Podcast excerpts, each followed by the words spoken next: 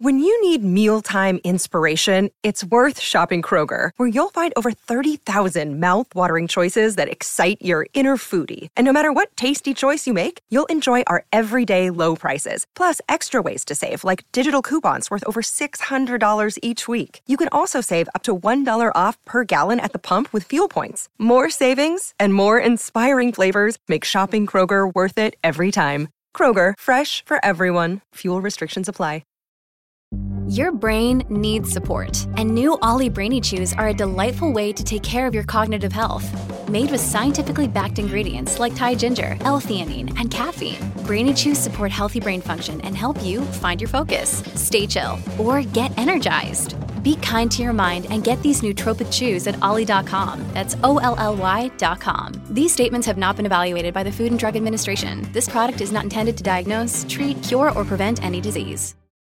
Hello, everybody. This is Marshall Poe. I'm the editor of the New Books Network. NBN listeners like to read books and buy them. So we thought we'd tell you that right now, our friends at Princeton University Press are having a remarkable site wide sale. You can get 50% off books, including ebooks and audiobooks, with the code 50, F I F T Y, at checkout until May 31. You can save some real money on Princeton University Press books. I encourage you to go there and check it out.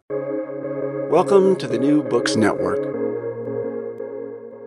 Hello, I'm Natalia Shpylova-Saeed. I'm a host of New Books in Ukrainian Studies, a podcast channel on the New Books Network. Today I'm speaking with Marko Andryczyk uh, about a novel that he translated, Mondegreen Songs About Death and Love by Volodymyr Rafeyenko, published by uh, Harvard Ukrainian Research Institute in 2022. Marko Andryczyk has a PhD in Ukrainian literature from the University of Toronto and his monograph, The Intellectual as Hero in 1990s Ukrainian Fiction, was published by the University of Toronto Press in 2012.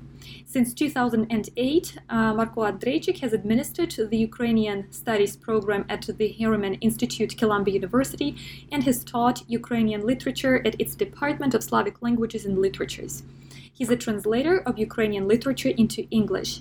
In, 20, in 2008 2017, he organized the Ukrainian um, literature series. Uh, co-sponsored by the Harriman and Kennan Institutes, which brought leading Ukrainian lit- literary figures to audiences in North America. Marko Andryczyk is editor and compiler of the White Chalk of Days, the contemporary Ukrainian literature series anthology. Uh, and under the name Yizhak, he has recorded three studio albums in Ukraine and has performed a series of concerts in support of these recordings, most recently at the Pidzemny Perehid Vagabando, uh, Ivano-Frankivsk in August 2019. Hello, Marko, and thank you so much for joining me today. Uh, hello, Natalia. Thank you uh, so much for inviting me uh, to visit the New Books Network once again. It was great to to speak with you several years back, and I know we've been trying to schedule today's interview several times over the last several months, and I'm glad we finally are able to do that. Yes, I'm, I'm very happy that we have this opportunity to speak about uh, Volodymyr uh, Rafeyenko's um, songs about death and love. And I would like to start with the writer himself. And just a few days ago, uh, his interview with uh, Marci Shore was published. And in that interview, he also shared that when the full scale uh, war broke out uh, February 24th, 2022, uh, he found himself and uh, his wife uh, in the territory which was occupied by the uh, Russians. Somehow they managed to get out of that territory and hopefully they are more or less safe today. But um, I would like you to speak a little bit about Volodymyr Rafeyenko. sure. Um and I'll take you up to, to what you just mentioned. But yeah, so Volodymyr Rafeyenko is a writer, a poet, uh, translator, as well as a literary and film critic, um, born in Donetsk in 1969. Uh, a few months either older or younger than me, I'm, I do not remember. But uh, he's published several award winning novels that he has written uh, in Russian over the years. Um, you know, he lived and worked in Donetsk for many years, but as you mentioned, in 2014, when the Ukrainian-Russian war began in the Donbass, about a week after the pro-Russia uh, rebels took over the city, he escaped Donetsk and he moved to Kiev, and then in Kiev uh, suburbs. Um, there, he decided to uh, learn the Ukrainian language and to write a novel uh, in the Ukrainian language, and that is the novel we'll be talking about today. Mondegreen Songs About Death and Love. Um, and as you mentioned, uh, recently he had to, to flee his home in the Kiev region as well as his where he lived, the location where he lived became surrounded with uh, Russian soldiers. Uh, so once again, he had to flee within his own country. Uh, it was a very, very scary time. I remember this. Um, we were in contact, and actually, it, my wife was involved in helping to get him out uh, through various people in Ukraine and these heroes that were found uh, that, that just, you know, another story of the amazing characters and, that have emerged in Ukraine in this horrible time that are just trying to do wonderful things. And thank God that they were able to get uh, Volodya and his wife uh, to Western Ukraine to, to relatively safer safer area. Mm-hmm. So you translated the novel, and how did you discover the novel? Yeah, it was really interesting. Uh, you know, when I come to visit my friends uh, in Ukraine every year, a lot of them happen to live in the Hostomel, uh, Bucha region, uh, where Volodya ended up living. And a good friend of mine, friends of mine, Andriy Bondar and Sofika Andrukhovych, uh, they were first to tell me about this writer that was living uh, in their in their dacha, who had come from Donetsk and uh, that he's writing this amazing novel and that they're letting him stay there because they don't want to they want to give him the chance to write this. So i heard about this you know several years ago and um, and then when the, the novel finally was published uh, i was in ukraine and i picked up a copy and, and and i read it and you know i found it to be fascinating and and and i through andriy i got in touch with Volodya and asked him if anybody's translating. He said no. I asked him if I could. He said go for it. And I just sat down, started translating, and not knowing if I'd ever find a publisher for it. But I just wanted my students to be able to read it uh, in some fashion. So that's that's how it all started. Mm-hmm. So and uh, this novel is uh, Rafeyenko's first Ukrainian language novel. So w- what information do we need to uh, keep in mind while um, reading this novel in terms of the maybe historical context. Oh, you mean on the linguistic level, yes? As far as language? Yeah. Uh, mm-hmm. Yeah, I mean, it's important. You know, it's important to know that in Ukraine there are people who speak Russians, people mm-hmm. speak Ukrainian, speak people uh, exclusively or both languages. Uh, it's important to know uh, the history of you know why that is the case. It's important to know uh, you know what's been happening with Ukrainian language in Ukrainian lands for for a very long time. Uh, you know, Tsarist times where the language was severely curtailed, said to be non-existent. Uh, laws were passed so to make that uh, happen. And then in the Soviet period, uh, great Russification, uh, arrests, marginalization, and even in, in the contemporary Ukraine, uh, 30 years, uh, you know, it's kind of this laissez-faire government program for, for Ukrainian language, for Ukrainian language literature, which managed to exist amazingly because it had developed all these uh, kind of underground networks uh, during this period of repression, but with very little support. Uh, so Russian language remained the language of prestige in independent Ukraine, uh, the language of power uh, very much so. And Ukraine was was very much still marginal. You could uh, not only could you be walking in the uh, ten years ago, you could be walking in the uh, capital of Ukraine, Kiev, and speak Ukrainian or order something and still get a dirty look from from someone. Uh, you could be living Ukrainian language review and be unable to buy a Ukrainian language glossy magazine. Uh, this all changed um, after the war began in 2014, uh, the government finally started supporting uh, Ukrainian language more. Many people switched to Ukrainian, realizing that it had been marginalized, that this didn't happen because Russian is superior in some way. Uh, and there's been a great development this way. And uh, Volodya's, you know, he had been very successful Russophone Ukrainian writer, uh, publishing, uh, winning awards. And when, when Russia said that it's coming to Ukraine to save people like him from from being persecuted for this language. Uh, it was obviously false, and he wanted to to react to that by by learning Ukrainian, writing a language in Ukrainian, and saying everywhere that that was not the case at all. There was no repression. So, so, so language is, is it's very important. Um, in the background of mm-hmm. why he wrote this, but it's also very important within the novel itself. Mm-hmm. Yeah, and in this in- interview with Marci Shore that I mentioned at the beginning, he uh, also mentioned that he will not write anything in Russian anymore because he doesn't want to be associated with Russian literature for many reasons. Because, uh, again, because of all these traditions, there is still this concept of Russian literature but not Russophone literature, and he doesn't want to be associated with it. Yeah, yeah. When I met with him, when I first met him in person last summer, um, I asked him what he was working on, and he said that you know he was probably going to be writing one one novel in Russian, one in Ukrainian, going back and forth. He even joked that uh, the Russian language uh, felt that he had cheated on her, cheated on it, you know, uh, by going to Ukrainian. But he was planning on you know kind of doing both. And then after this latest uh, uh, example of seeing what what what this is, this Russian world, and how it affects his life. He he just does not want to be associated with Russians, and he's afraid if he writes in the Russian language, people are going to assume that he is is Russian. Mm-hmm. So I would like to uh, talk a little bit about the novel itself and about the protagonists of uh, the novel. And as you mentioned, um, the uh, novel somehow reflects on the war that actually started in 2014, not 2022. So how do his um, uh, protagonists process the war?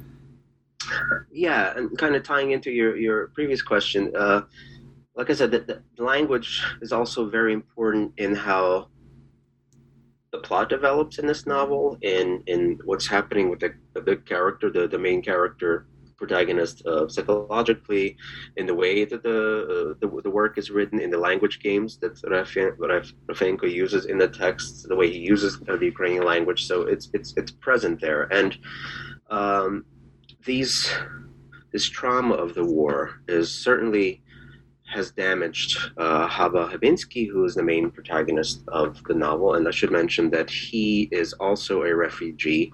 The main protagonist, Haba, is a refugee from the the Kiev region and to Kiev, the city, uh, both um, who is also learning the Ukrainian language, just like the author did. Uh, mm-hmm. And he is he is damaged by the violence of the war. It affects his dreams. It affects his, his sense of reality, uh, how he sees his own town, how he saw what surrounded him in his own town, how it transformed people, how this war transformed people to what they said, what they believed, how they acted.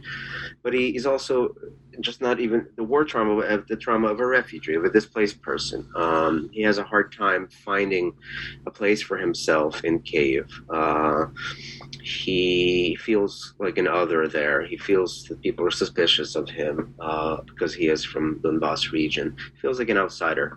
So in the novel, he's working through these various issues. Uh, and he goes back, you know, he's addressing his childhood, his family, and in essence, his his identity.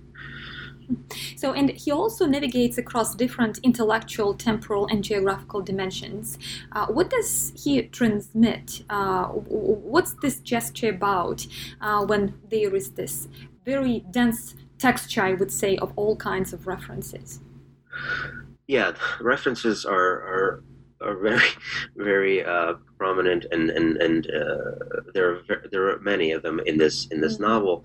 Yeah, like I said, it, it, the uprootedness, the, the, the trauma, these are all things that Haba deals with, uh, and they, they, affect his his sanity, his his his sense of reality. Uh, so he's dealing in the novel Mondegreen. Um, the author is showing us how Haba is dealing with this on a personal level, of course, but he's also uh, with these references, uh, he's also appealing to more, you know, the universal aspects of, of these questions of identity. Uh, there are so many of these, uh, like you said, references to various, I call it sampling. He's sampling various uh, different cultural, religious, philosophical systems that have tried to address these issues in the past, uh, again, on the universal level. And you know, he sometimes haphazardly, it seems, tries this and seek to, to help him personally get through these existential concerns. Uh, but in the novel, of course, it's not just about um, Haba and what he's experiences and these questions of memory and identity, but in general, you know, how these things are affected and how these systems can help us uh, possibly navigate uh, through these questions. But at the same time, there are phantasmagorical scenes, uh, just like the one with the mayor's head. Um, is this a way to somehow reconcile, or is this the way to somehow find this inner balance, maybe, or um, whatever whatever word we can choose for this harmony? That's a good question. Uh, yeah, I mean, again, I think it, it, what a lot of these these uh, these images that that, that appear to him, uh, things that he imagines, uh, it's just a way of Haba trying to deal with these traumas in various ways, and in in referencing uh, very often his childhood, though, especially with, with the mayor's head. You know, he he's referencing several times in the novel. He references various children's stories that you know, uh, that as we know, they've affected all of us. We we always kind of return to these things in childhood, and he chooses the mayor's head, or the mayor's head chooses him, uh, and it's it's the most important uh, of these references to. Um, to these childhood to Ukrainian folklore in this case. And uh, yeah, he sees this as he goes about his day. This mayor's head appears in cafes and Kiev. It appears in his apartment, and it's it's quite a horrific and annoying uh, creature at most of the time. It hijacks his his learning of the Ukrainian uh, language uh, at the most inopportune times. Uh, it gets in a way of him trying to find a companionship of dating, of his romantic efforts seems to sabotage them as well. Uh, it just kind of never leaves them alone. Uh, but yet again, it also, I don't want to give too many things away, but it, it also leads him uh, to very important places that actually point to some kind of possible healing. Uh, so it's it's a very interesting um, way of, of, of showing how this protagonist develops in the novel and it appearing like you're saying, uh, I think are all a part of this process.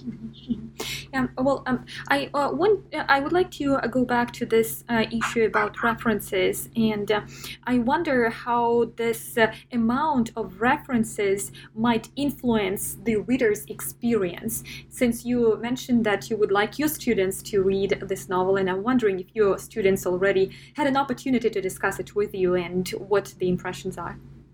Yeah, thank you for that question. Always happy to talk about my students. Uh, I'm very happy also that my students were among probably the first that have read this because I just happen to have been teaching. Uh, I teach three different courses in Ukrainian literature, and this year I was teaching my course uh, on contemporary Ukrainian literature this past spring. Uh, and I had scheduled uh, the reading of this novel as part of the syllabus. So, and then the translation had just come out during the class, so they were able to read it, were able to discuss it.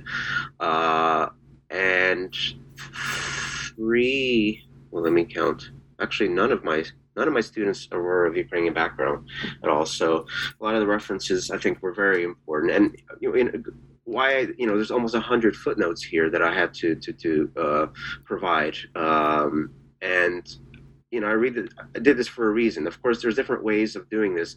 You know, you could have published this novel without any footnotes, uh, you know, and not have uh, have the readers just read it and see what they can get on their own. And maybe it's not that important that they get these illusions, but you know, I think it's very important in a novel such as this because its intertextuality is so important uh, to you know what's happening in the novel, but also it tells the story of Ukraine. And you know, as we have learned uh, in the last several months, the world knows very little about Ukraine, and I don't think it's horrible if we can provide notes uh, to provide some kind of subtext to, to, to these things. And we decided with the publishers, and it is an academic publisher, so you know it, it, it is to be used in a classroom, not just, but uh, in a classroom. So it is a teaching uh, tool.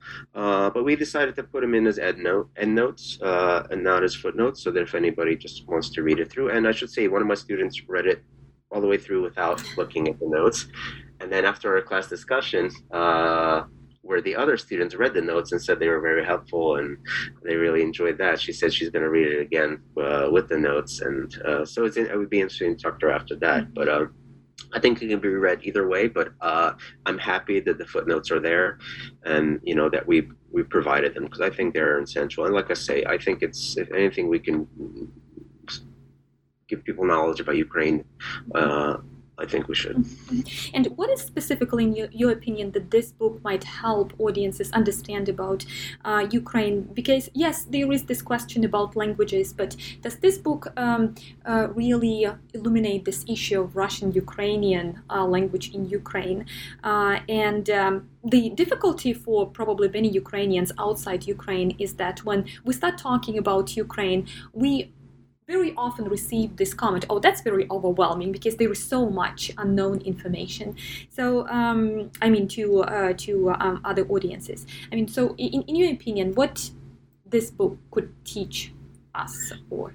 Uh, well yeah i mean the, the, the word you use overwhelming certainly this novel can be overwhelming. It's not a you know easy reading text mm-hmm. i would never say it is it's uh, i think it's beautifully written hopefully i passed that along in english uh, and it has a playfulness that helps it get through some very difficult issues and some very dense intertextual references uh, it, it's hard to follow because often you're not sure um, you know what's happening if it's an imagination of, of the, the, the protagonist or not. Uh, so it's a very challenging novel and it could be an overwhelming in that sense but it's also very rewarding because Frank was taken on very very difficult issues here and he has chosen to do this in this manner. Uh, so uh, you know these are not easy issues. Uh, and the way he goes about doing it, I think he's able to address them by, you know, it's pretty radical what he did. Uh, not only is he focusing on how uh, a character uh,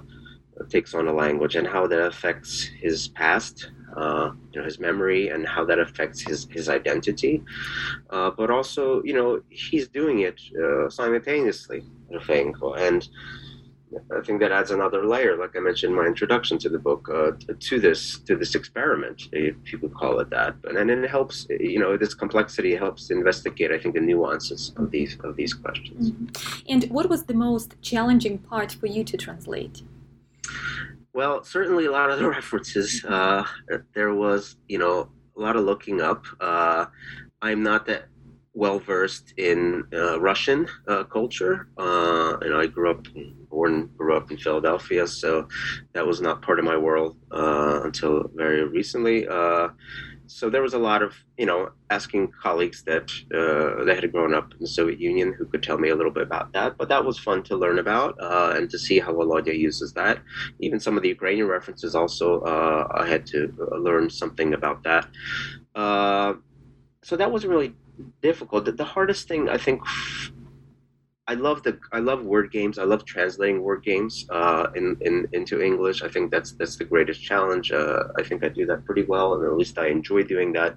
The hardest part about translating this was when the author had many lots of text with technical. Uh, if you remember, there's a lot of science in this novel. Uh, there's a lot of scientific terms.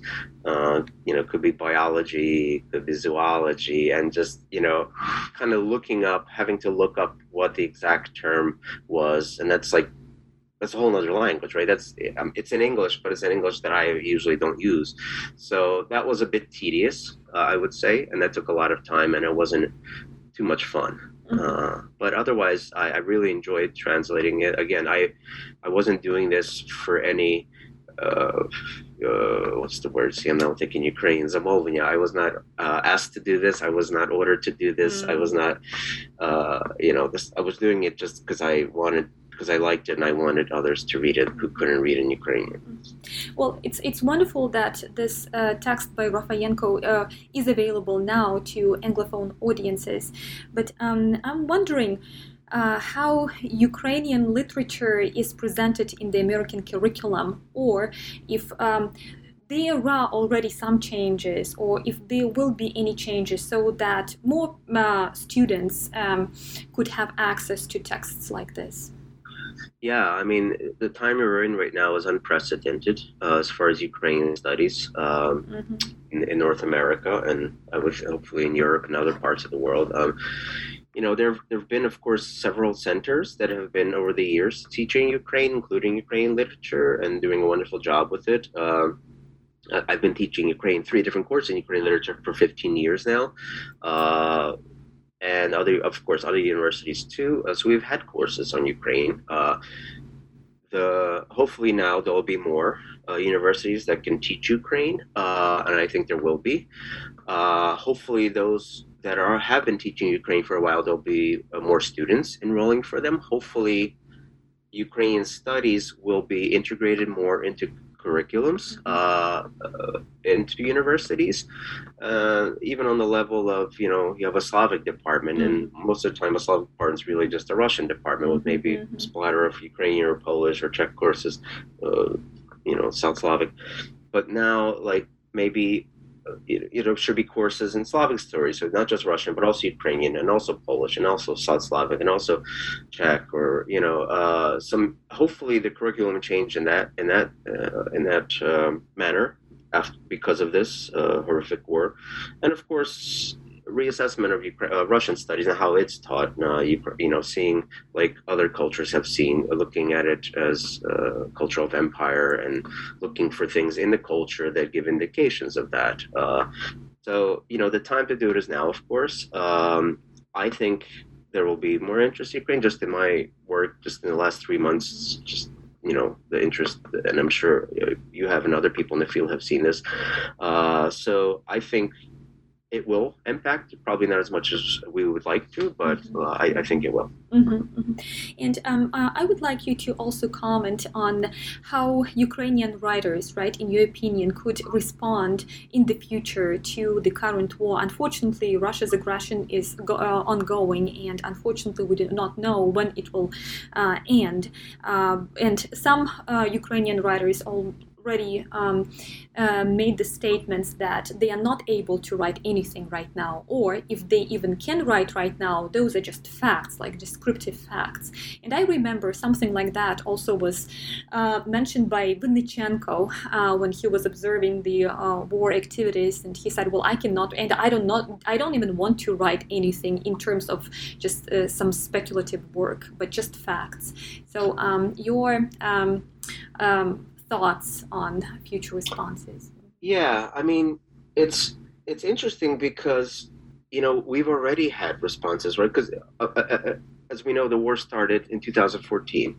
Uh, a lot of people don't know that, or just didn't know that, or just kind of didn't want to accept it. And, and there, you know, since then, there's been a wealth of very interesting works in literature, in film, uh, in visual art that have addressed the war. Um, we had a wonderful conference on the subject uh, about a year before COVID hit, and uh, we discussed we discussed some of the works that had been written, uh, including uh, Mondegreen, and including Zhadan's Internat, uh, the Orphanage, uh, and and other works. Uh, actually, and just recently, an issue of East West, uh, the Canadian Institute of Ukrainian Studies, published articles from that conference where you can read already scholars uh, examining these early war works uh, that were written. So it's it's kind of interesting. So we have now we have two phases of this war, right? You had the writers already writing about it although I agree with you. Like back then, a lot of them said it's too early to write about it. It's mm-hmm. too early to write it, but some did, uh, including the, the book we're talking about today. And then obviously when things uh, got so much worse several months ago uh, some have said it's too early to write now but others have been writing you know so yeah i think it depends on the author uh, it, i think it's really interesting to look at the writers who have written about it earlier uh, you know and they're now writing about it to see how it changes because it's going to be there are things that'll be, I think, the same in these works, but there are things that will be radically different. Uh, I'm fascinated to see what what uh, Volodya is going to write, uh, what he's writing right now about his second displacement, and then seeing this mm-hmm. this this this evil force twice in his life. Uh, so I think it depends on the reader, uh, on the writer, uh, but I also think there are phases in this, and perhaps you know in 30 years when the war is over, after I'm not saying that the war is going to last 30 years, but even if the war's tomorrow in 30 years, you know there'll be work, works written about it that you know will be shed light on some of the things that happen. Yeah, unfortunately, we're still observing the escalation of the current aggression, but um, the only thing personally I have is that, well, sooner or later it will be over. Well, thank you so much, Marko. Thank you so much for joining me today. And again, thank you um, for bringing uh, Volodymyr Rafeyenko's Mondegreen to Anglophone audiences. Thank you so much, Natalia, for letting me talk about this book. I, I enjoyed working on it, and I think it's important work, and hopefully uh, your listeners will get a copy and, and, and see what what I saw in it uh, and enjoy it. Thanks. Uh, today I spoke with Marko Andryczyk about a novel by Volodymyr Rafeyenko uh, that he translated Mondegreen Songs About Death and Love, published by Harvard Ukrainian Research Institute in 2022. Thank you for listening to New Books in Ukrainian Studies, a podcast channel on the New Books Network.